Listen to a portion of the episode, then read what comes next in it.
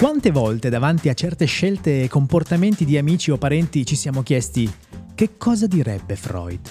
Amici che vivono relazioni tossiche con la stessa spensieratezza di Heidi fra le caprette, giovani che dicono la parola c'ho l'ansia come fosse un intercalare e fidanzati che scappano quando il gioco si fa duro. Non temete, grazie a questo podcast finalmente potremo avere la risposta alla nostra domanda. 10 puntate e altrettante questioni vive e vere della vita tra momenti culturali di altissimo livello e tanti tanti ospiti. I vostri e i nostri dubbi affrontati insieme con esperti e professionisti della salute mentale. Che cosa direbbe Freud è un podcast di Levi Comunicazione. Io sono Enzo Governale e vi accompagnerò alla ricerca della nostra risposta. Siete pronti a scoprire che cosa direbbe Freud? Benvenuti e bentornati alla quarta puntata di Che cosa direbbe Freud, eh, il podcast che cerca risposta a questa domanda guardandosi un po' attorno e guardando insomma i comportamenti di amici e parenti e siamo qui e nuovamente con la dottoressa Sara Selvaggio. Ciao Sara. Ciao. E la dottoressa Cristina Forcherio. Ciao a tutti. Benvenute e bentornate. Allora, introduciamo un po' il tema della, della, puntata di oggi che parla di rapporto con il cibo, cioè di come noi, noi ci nutriamo. No? C'è un, un famoso detto che dice noi siamo ciò che eh, come dire, ciò che ingeriamo, ciò di cui noi ci, ci nutriamo. Scopriremo nel corso di questa puntata che eh, questo, questa, questa, frase non vale solo per il cibo eh, che noi quotidianamente ingeriamo e mangiamo per nutrirci, per far muovere il nostro, il nostro corpo, eccetera, eccetera, ma un nutrimento anche dal punto di vista psicologico, che se vogliamo è anche un pochettino più inconscio, per, per usare un termine che eh, il nostro Freud, con il quale il nostro Freud avre- avrebbe risposto alla, a, insomma, a una delle domande che gli stiamo ponendo in queste, in queste puntate eh, attraverso insomma, le, le, esperienze, l'ambiente, ciò che ci circonda che in maniera conscia, in maniera meno conscia ci nutre e quindi ci fa diventare ciò di cui noi ci nutriamo. Allora inizierei proprio, proprio da qui, perché c'è questa connessione eh, con il cibo in un podcast come il nostro che invece cerca di parlare in maniera divulgativa di psicologia. Allora, esistono diverse evidenze scientifiche che ci mostrano il legame tra cibo e psicologia e ci spiegano come gli alimenti influiscono sulla biochimica cerebrale, influenzando quindi pensieri e azioni. Ecco Sara, scusa, ti interrompo subito come, come di consueto perché ho sentito due parole che forse meritano un, un approfondimento. No? Biochimica cerebrale, di cosa stiamo parlando? Allora, eh, praticamente gli alimenti eh, apportano delle sostanze al nostro cervello eh, che vanno ad influire proprio sui suoi meccanismi, i suoi funzionamenti. Eh, infatti il cibo coinvolge sia l'apparato digestivo che quello nervoso e eh, appunto attraverso i cinque sensi. Quindi tu mi stai dicendo che è un po' quello che noi comunemente diciamo quando si dice ho gli ormoni un po' così, un po' fuori fase, no? Un momento così perché gli ormoni mi stanno, in questo senso biochimica cerebrale. Sì, sì, sì, sì, sì certo, certo. E agendo appunto le, quando ingeriamo qualche alimento attraverso i nostri cinque sensi andiamo ad influire eh, sulle informazioni proprio sensoriali. Il nostro cervello, ehm, al nostro cervello arrivano eh, queste informazioni, arri- arrivano a livello della corteccia cerebrale e queste informazioni eh, ci permettono di decidere quali alimenti eh, sono commestibili e quali no, ma anche attivano proprio dei circuiti, delle strade all'interno della nostra, della nostra memoria e della nostra mente che sono legati non soltanto alla memoria ma anche alla ricompensa stessa che il cibo ci dà. Quindi mangiare una cosa che ci piace ci fa stare bene. Quindi noi ci ricordiamo quella cosa lì, cioè ho mangiato quel cibo in quel momento e dopo sono stato meglio. Sì, quindi non soltanto eh, alimentarsi eh, serve a far funzionare il nostro corpo, ma, anche, eh, ma è, è, assumere cibo, alimentarsi un carico di significati. Ehm, la nostra psiche è eh, plasmata dalle relazioni e molte relazioni passano attraverso il, l'assunzione di cibo. Eh, non soltanto il cibo alimenta la mente, ma anche la mente influenza la scelta del cibo. Quindi ehm, Abbiamo dei fattori cognitivi, quindi legati eh, a ciò che immaginiamo rispetto al cibo, e anche fattori motivazionali, quindi eh, tutto ciò che riguarda il sapore, i valori, il contesto su- eh, culturale e la salute legata a un particolare alimento. Quindi un po' come le nostre abitudini alimentari del pranzo della domenica, dell'andare a mangiare la pizza con gli amici, dell'andare a bere la birra con gli amici, ecco, in qualche modo si lega e rimane fisso nella nostra, nella nostra memoria. Assolutamente sì. Sì, eh, diciamo che il, rapporto, il, nostro rapporto con il cibo si intreccia sin dalla nascita con eh, quelle che sono un po' le esperienze eh, affettive legate ai, ai, primi rapporti relazionali importanti, significativi. Parliamo ovviamente de, dell'esperienza dell'allattamento e, e poi dello svezzamento. E in questo caso appunto vediamo già come il cibo assume un importantissimo significato di scambio nella relazione con l'altro che in questa fase di vita, nei primi momenti di vita, primi mesi, ehm, eh, tra- attraverso eh, questo l'atto del nutrire si prende cura di noi, insomma. E, ehm, il cibo ehm, ha eh, sicuramente eh, in sé aspetti emotivi, ma anche relazionali e, e assume un significato fortemente simbolico eh, significati che vanno chiaramente ben oltre il nostro semplice bisogno eh, biologico di, di, nutrirci. Possiamo dire che proprio le nostre esperienze, le, no- le, nostre preferenze sugli alimenti sono un po' il risultato dell'ambiente ehm, in cui viviamo, l'ambiente familiare, sociale, culturale. E infatti pensandoci proprio attraverso il cibo noi costruiamo delle relazioni, stabiliamo la nostra identità, definiamo anche quali sono le nostre regole di adesione a dei principi etici, religiosi o creiamo dei legami eh, di appartenenza con la nostra comunità in cui viviamo. Mm, la storia di ognuno di noi è molto legata al cibo, strettamente legata al cibo e, e anche ed è una storia fatta di, di, gusti, di profumi, di preferenze per alcuni alimenti da un lato o di avversioni per alcuni piatti che magari non possiamo neanche sentir nominare. Quindi in sostanza eh, non è solo una questione di che cosa noi mangiamo, ma è soprattutto di come noi mangiamo. Mm? Quindi il modo in cui noi ci nutriamo, ma anche eh, il contesto, l'ambiente nel quale viviamo l'esperienza del nutrirci non solo dal punto di vista, punto di vista fisico. Quindi possiamo quasi dire che il cibo diventa eh, un veicolo che porta dei messaggi, cioè il come io mi nutro può essere eh, una modalità sana e una modalità malsana, immagino. E quindi quando è che noi possiamo eh, parlare di veri e propri disturbi di questo, di questo come, di questo comportamento? Allora possiamo parlare di eh, comportamenti disfunzionali riguardo al cibo, quando c'è ad esempio una percezione alterata del proprio corpo e eh, della eh, conseguente preoccupazione legata al proprio aspetto fisico e al proprio peso. Si può parlare di disturbi alimentari ehm, quando appunto il significato eh, del mangiare eh, diventa ehm, di malessere, un significato di malessere. Uh, ci sono cause e conseguenze sia psicologiche che possono essere legate all'autostima ma anche associate a disturbi d'ansia, depressione, quindi soffrire di un disturbo uh, di comportamento alimentare non ha soltanto conseguenze psicologiche ma anche gravi conseguenze fisiche che possono innescare problemi gastrointestinali, cardiovascolari, endocrini.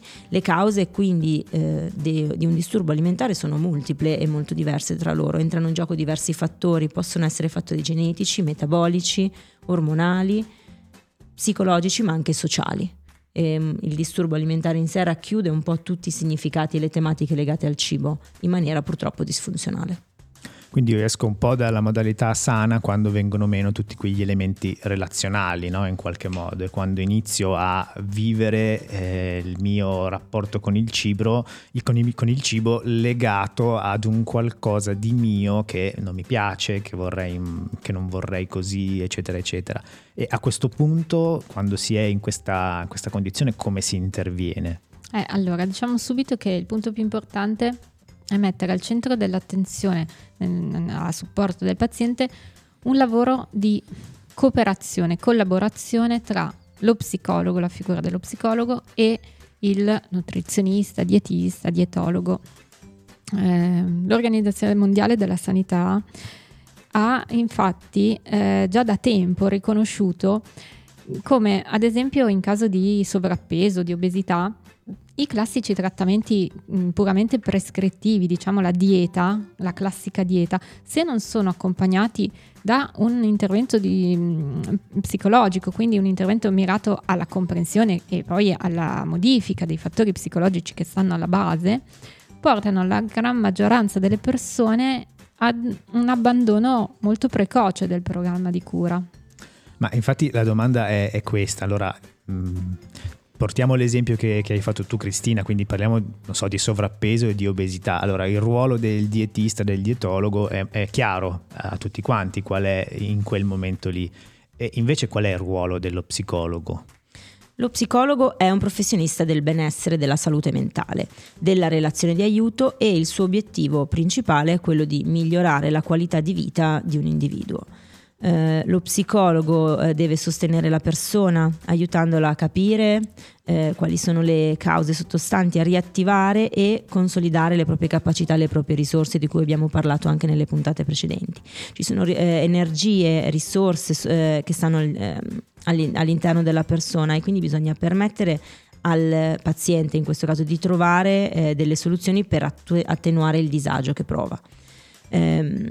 Una figura specializzata come quella dello psicologo eh, è capace di lavorare su motivazione al cambiamento, sull'immagine corporea, sull'autostima, eh, andando a comprendere nel profondo la persona a, mh, mm, che deve appunto acquisire nuovi strumenti psichi- psichici e relazionali.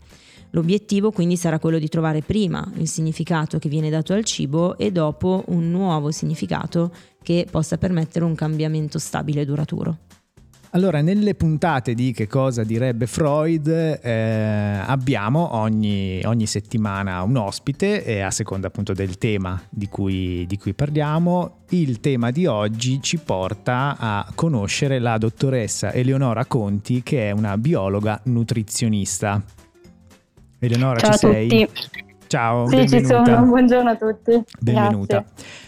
Allora, siamo qui con Sara e Cristina, abbiamo un po' introdotto insomma, il tema no? del rapporto fisiologico e psicologico che, eh, che abbiamo con, con, il cibo e eh, abbiamo un po' di domande da farti. Allora, la prima domanda è la domanda che tutti ci, insomma, ci, ci, ci poniamo, è questa, ma la dieta eh, serve solo per perdere peso oppure c'è qualcos'altro? Ma allora, mm, già bisogna partire dal presupposto che dieta effettivamente dalla maggior parte delle persone viene vista e associata come un periodo di restrizione, di sacrificio, con l'unico intento di perdere peso. E a me già non piace parlare di dieta parlo subito di regime alimentare, così la gente si tranquillizza un pochino, perché in realtà c'è un mondo dietro un regime alimentare corretto che magari porta anche poi il vantaggio di una perdita di peso, però si parla più che altro di un'educazione alimentare continua. E una volta che una persona poi scopre come funziona il proprio corpo, come funziona il cibo associato al corpo, eh, esce un po' da, da questa bolla e non vede più in realtà il percorso nutrizionale come effettivamente un periodo di sacrifici, ma in realtà le proprie abitudini alimentari si possono adattare completamente con anche delle abitudini sane alimentarmente e quindi in realtà poi è solo un vantaggio quello di perdere peso. Sì, anche perché tendenzialmente immagino che, insomma, che dopo il periodo di eh, dire, forte impegno di una dieta, no, dove si raggiunge poi sì. l'obiettivo, la difficoltà stia proprio nel mantenere. Sarebbe il mantenimento, certo, quindi se uno parte già all'inizio eh, ragionando non tanto per un breve periodo di forte sacrificio e di forza di volontà, ma in realtà comincia semplicemente a incastrare i propri gusti, proprie, eh, i propri ritmi con delle nuove abitudini, poi quando sarà momento di fare mantenimento non se ne renderà nemmeno più conto perché avrà abbracciato delle nuove abitudini da talmente tanto tempo che non c'è questo switch. E come si inizia a, ad avere nuove abitudini alimentari? sicuramente rivolgendosi a un professionista e non fare da, fai da te perché poi c'è uno studio dietro ogni persona, quindi le diete sono personalizzate. Però se possiamo e vogliamo parlare in termini generici, bisognerebbe porre un po' di attenzione a quello che si mette nel carrello, quello che si compra, perché poi alla fine della fiera parte tutto da lì.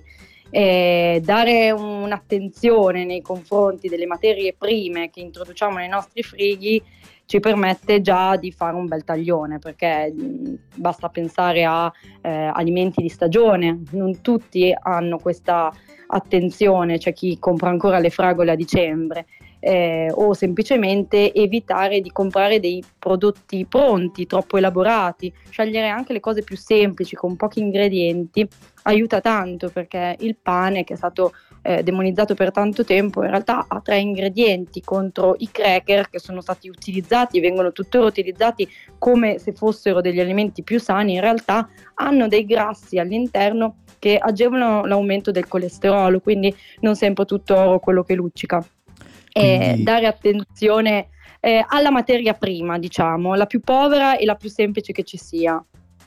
Quindi dire eh, questa settimana mangio solo insalata e cracker perché magari ho, insomma, nel weekend ho un po' esagerato, non è proprio funzionale. No, no, vabbè, ma quello è un discorso ampissimo. Eh, I macro e micronutrienti vengono in questo momento eh, molto confusi e vengono utilizzate delle diete, diete molto drastiche. Bisognerebbe mangiare sempre un po' di tutto, cioè avere idea di cosa significa un piatto sano, significa in realtà dare molta, mh, molto spazio alle verdure, quindi almeno metà piatto eh, di verdure, poi una metà, cioè un terzo di eh, carboidrati e l'altra parte di proteine. Questo aiuterebbe chiunque, se tutti mangiassimo così tutti i giorni male non farebbe. Eh, togliere macro e micronutrienti è già un errore di, per principio.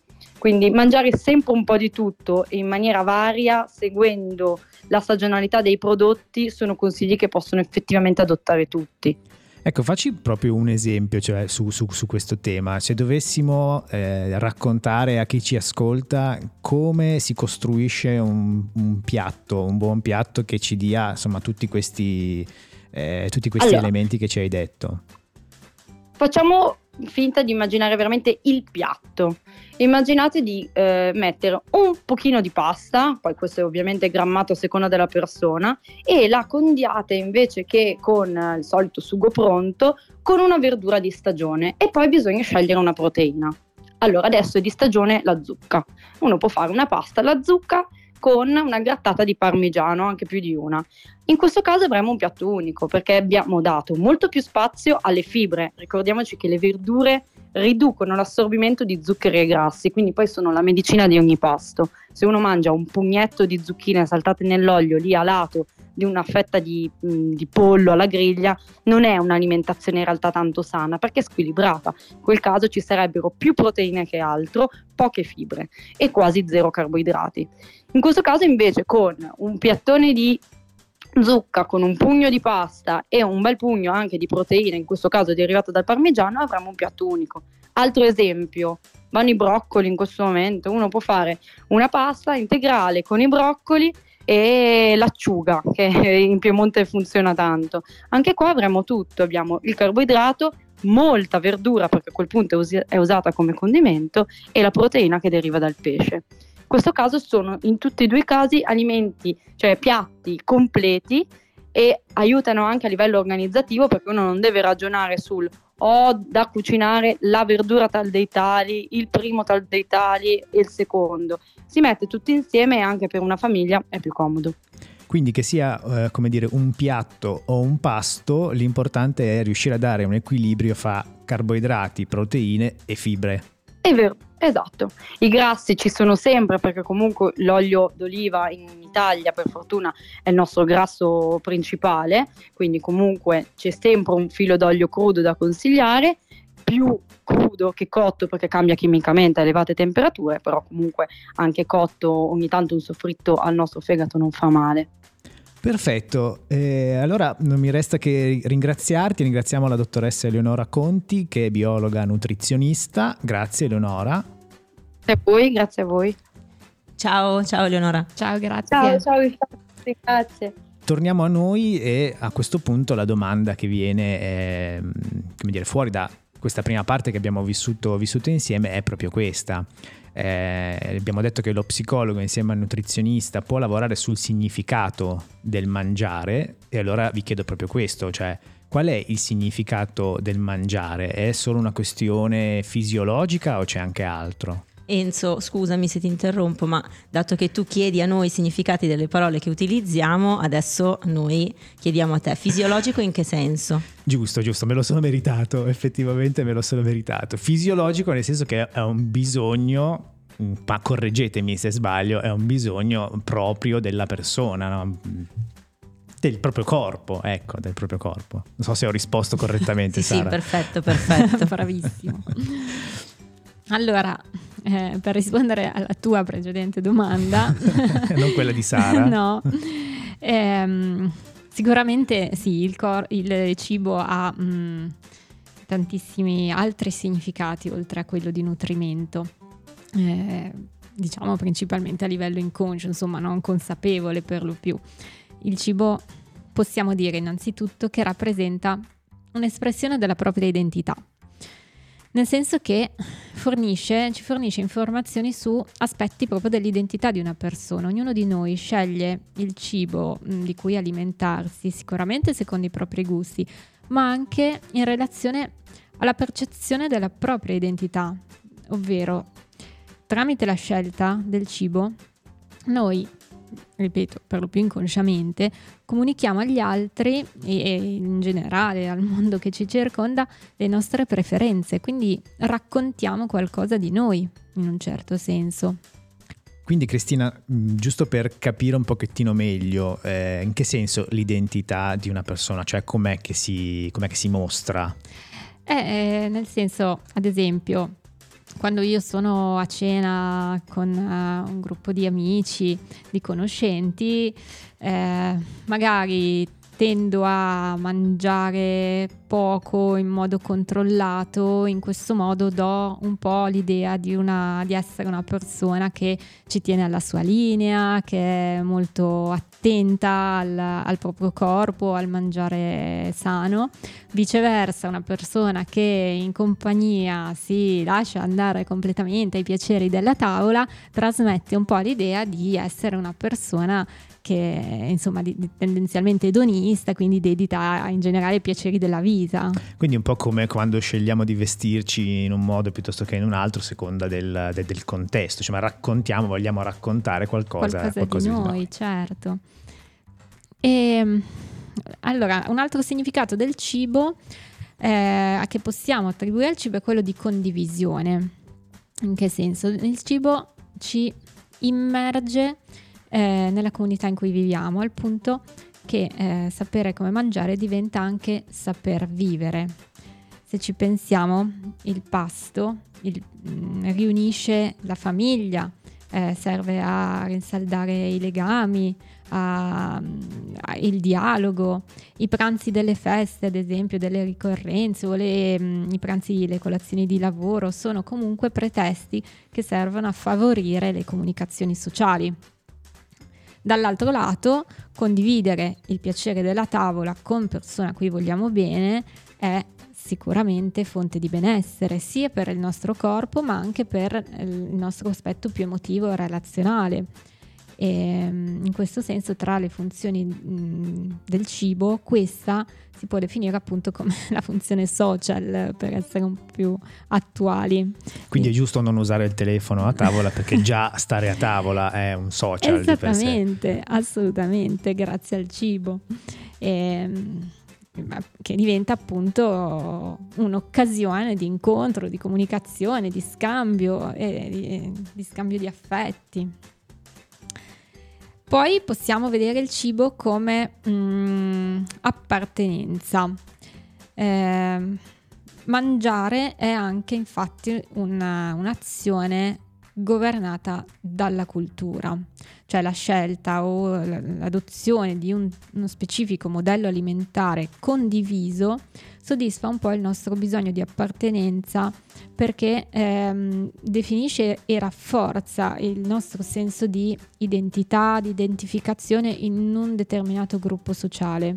Pensiamo ad esempio a scelte alimentari ormai piuttosto comuni eh, che a volte diventano anche poi etichette come l'essere vegetariani o l'essere vegani eh, o anche semplicemente pensiamo ai prodotti e le ricette tipiche tipici di un determinato luogo o la ricetta di famiglia. In questo senso il cibo diventa strumento di appartenenza a una determinata cultura o a un determinato gruppo sociale.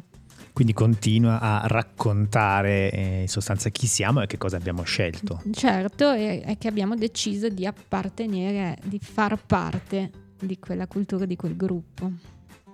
Mi collego al um, significato che ha appena dato Cristina, no? eh, è anche un'espressione religiosa, quindi in tutte le religioni il cibo non è solo un elemento naturale e materiale, ma è considerato un dono di Dio, degli dei. Quindi l'atto di alimentarsi si trasforma in un atto sacro e di ringraziamento all'entità superiore. Molti riferimenti nella religione cattolica sono legati al, a momenti in cui c'è uno scambio di cibo, comunque molti insegnamenti sono legati anche questo, mm, all'atto dell'alimentarsi. Poi invece se andiamo più su un significato psicologico possiamo dire che alimentarsi è un atto di compensazione. Sarà capitato ad ognuno di noi di mangiare seguendo le nostre emozioni, cercando di gestirle a volte, quindi tentare di colmare sensazioni di vuoto o ehm, eh, placare il proprio dolore per noia o per stress. Eh, ci facciamo travolgere dall'emozione e mangiamo. Eh, quindi è anche un passaggio, eh, come dire, vuoto pieno, no? io ho lo stomaco vuoto e lo, lo, riempio, ma non solo lo stomaco, lo stomaco è chiaramente la parte più fisiologica, come abbiamo visto prima, ma un qualcosa di, che, che va oltre. Sì, Infatti usiamo il cibo come conforto, eh, diventa però eh, se disfunzionale eh, fonte di senso di colpa, di inadeguatezza e quindi si carica di aspetti negativi che magari eh, abbiamo pensato e tentato di allontanare eh, gestendo proprio eh, l'assunzione del cibo.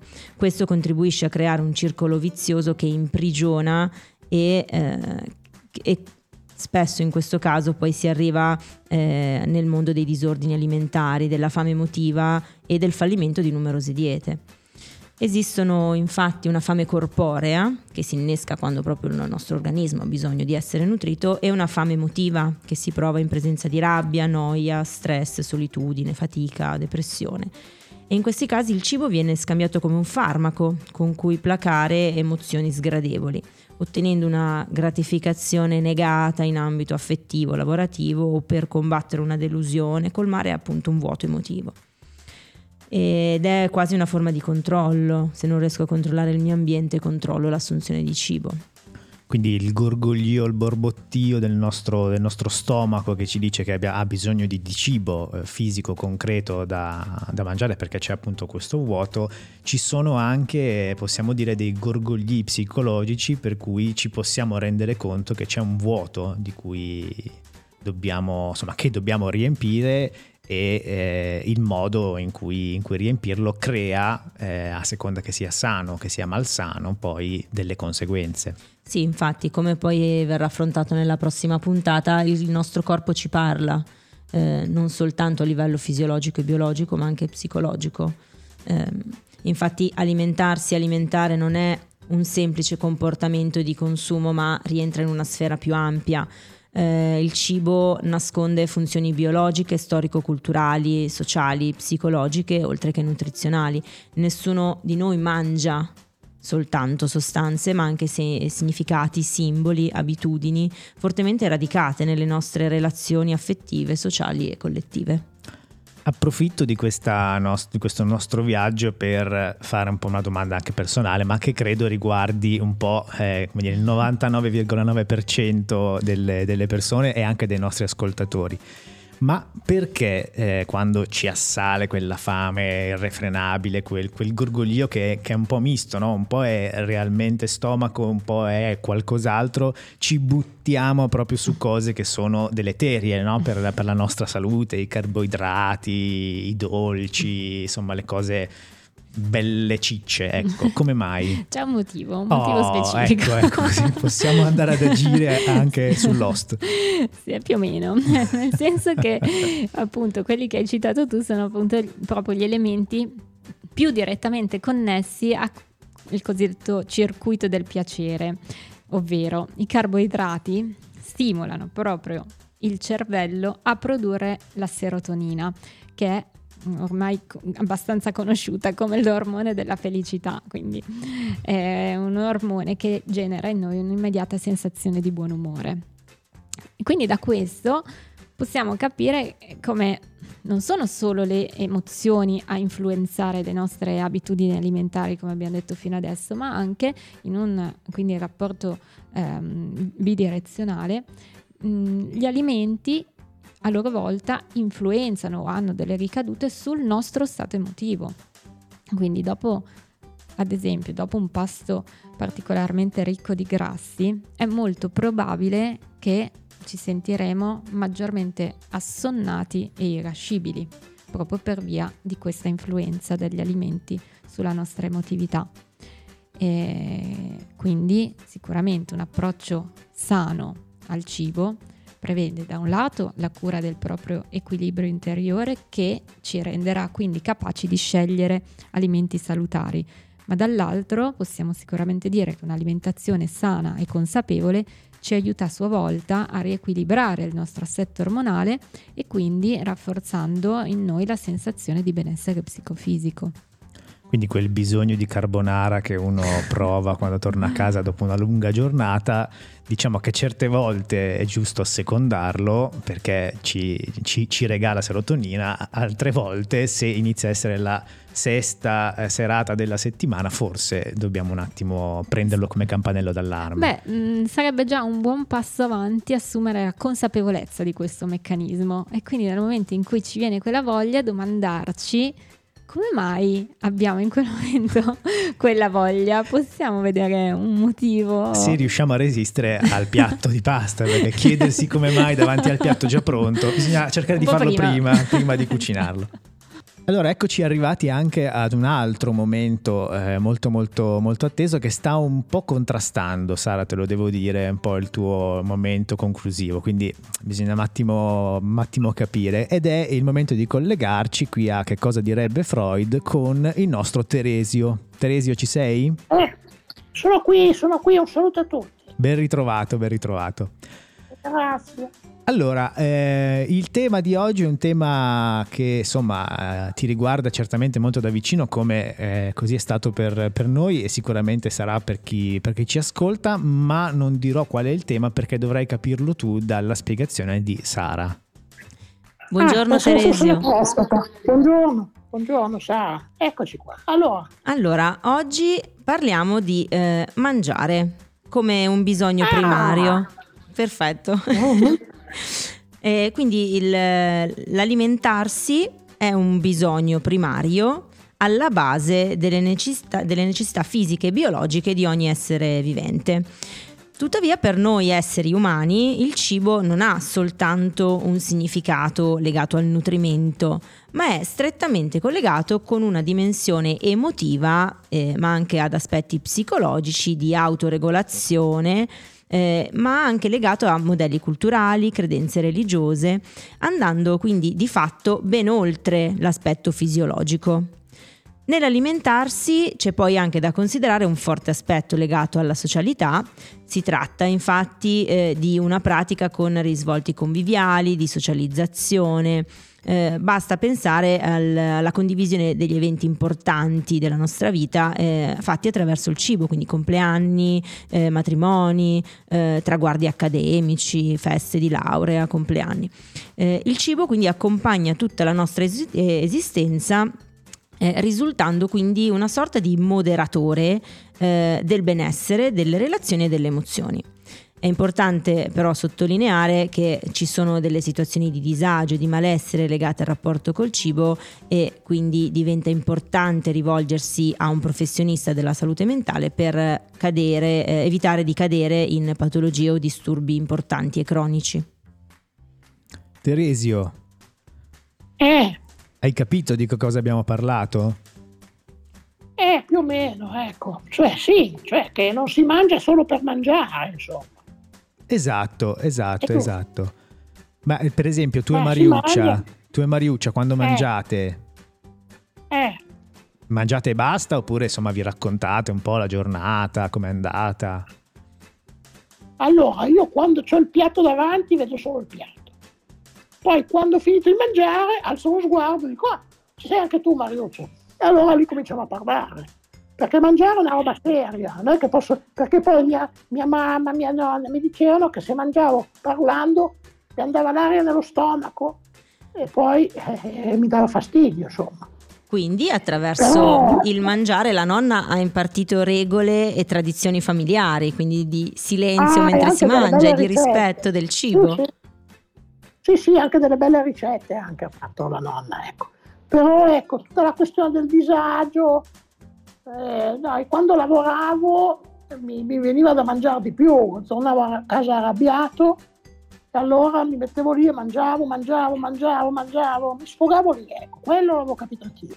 E adesso che sono in pensione da un po' mi, mi regolo meglio, ecco, non mi arrabbio più come una volta. Ecco, adesso puoi Ma fare è un, un passo in avanti eh. e usi- usare il momento del, del cibo per chiacchierare un po' di più con Mariuccia, senza mangiare prima e poi parlare con lei, ma per stare un po' insieme a lei, figli, Ma la vedo nipoti. tutto il giorno, ma la vedo tutto il giorno. Quindi non è che devo aspettare lì, però è vero, è vero che alle comunioni, battesimi, tutti questi affari, eh, e il cibo è una condanna. Cioè, dopo dieci minuti non ce la faccio più. E sta lì, e sette portate, con chi arrivo e mangia, e qui e fai la foto con, con Kevin, e fai quello, e basta, basta. Eh, Infatti però- a un certo punto tingo Tu- un malore e me ne vado. No, tutte queste portate, tutto questo cibo un po' ci Eh. obbliga a rinforzare tutti i nostri legami e relazioni sociali, no? Ecco, è un'occasione brava, che magari brava, non avremmo È un sfruttato. obbligo, è un obbligo, è un obbligo. Ma il mangiare non può essere un obbligo. No. Per questo dico, Mariuccia, se noi da- da- diamoci malati. Ok, allora faremo una puntata su come eh, eh, affrontare il menù delle feste, dei- del- Ah, delle dei sì, sì, sì, ah, boh, adesso, allora arrivano le feste e va qui e mangia di lì e mangia Santo Stefano, mangia Natale, mangia Capodanno. E no, bah, che non, A non Santo Stefano. Brodino, Brodino Teresio. Teresio, noi ti Ma sì, ringraziamo. Brodino. Ti Ah, ringraziamo capito. come sempre e eh, ci diamo Eh. appuntamento alla prossima puntata. Eh, a Dio piacendo, sì, adesso vado a mangiare, eh. Mariuccia! Arrivo, arrivo, eh, un attimo. Grazie, un saluto a tutte voi e vi auguro di, di non passare troppo tempo a mangiare obbligati. No. Grazie Eh. Teresio, grazie. Grazie, Grazie. Teresia. Grazie a voi, Arrivederci. arrivederci, eh. Allora, come sempre, eh, arriviamo verso la parte, la parte conclusiva, che poi è la parte che ci interessa di più, perché insomma poi, poi lo scopriremo, e però lo facciamo passando attraverso uno spazio che è dedicato a eh, tutti quelli che ci, che ci ascoltano. Infatti potete inviare i vostri dubbi, domande o perplessità ehm, attraverso il numero WhatsApp 339 714 8157 oppure eh, mandando una mail a che cosa direbbe Freud chiocciola lavicomunicazione.it Freud si scrive Freud. ottimo e eh, la scorsa puntata ha avuto come tema la morte come si vive la morte no? abbiamo usato questo, questo ossimoro per, per cercare di aiutarci e, e ci arriva proprio una domanda su questo, su questo tema che eh, dice così come mai la morte crea tanta curiosità? Film horror, serie, serie crime e turismo macabro sono all'ordine del giorno. C'è qualche disturbo dietro queste modalità? Allora, disturbo no. Quindi chi ascolta tutte- tutti i podcast crime può stare tranquillo. Sì, non parlerei di disturbo. Parlerei anzitutto di curiosità eh, per um, qualcosa che non conosciamo e che non possiamo conoscere e, e vedere e scoprire, toccare da vicino, non, non c'è modo. E, quindi questo innesca nel, nel, nell'essere umano sicuramente un, un, un istinto di curiosità mo- molto forte.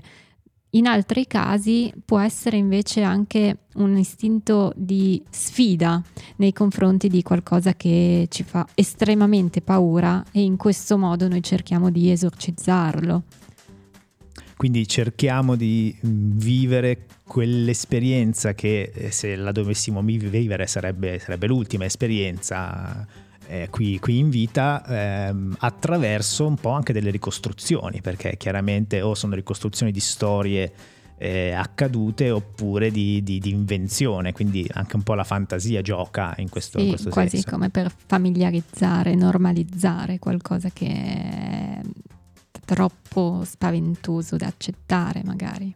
Finalmente Sara, ci siamo, è arrivato il, il tuo momento, eh, ci hanno scritto in tantissimi ovviamente per questo, per questo momento, vai. La citazione di oggi è di Jim Ron, un imprenditore e motivatore. Prenditi cura del tuo corpo, è l'unico posto in cui devi vivere. Bene, allora anche qui lasciamo parlare, lasciamo decantare questa, questa, citazione che ognuno saprà accogliere ed elaborare fino a mercoledì prossimo quando uscirà la prossima puntata. Ringrazio la dottoressa Cristina Forcherio. Grazie a voi. E la dottoressa Sara Selvaggio. Grazie, ciao. E noi ci ritroviamo mercoledì prossimo con la quinta puntata che avrà come tema il corpo che parla.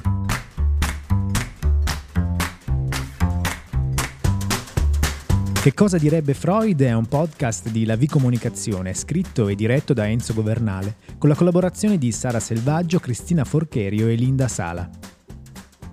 Per mandarci le vostre domande, dubbi o perplessità potete scrivere al 339 714 8157 oppure inviare una mail a che cosa direbbe Freud chiocciolalavcomunicazione.it.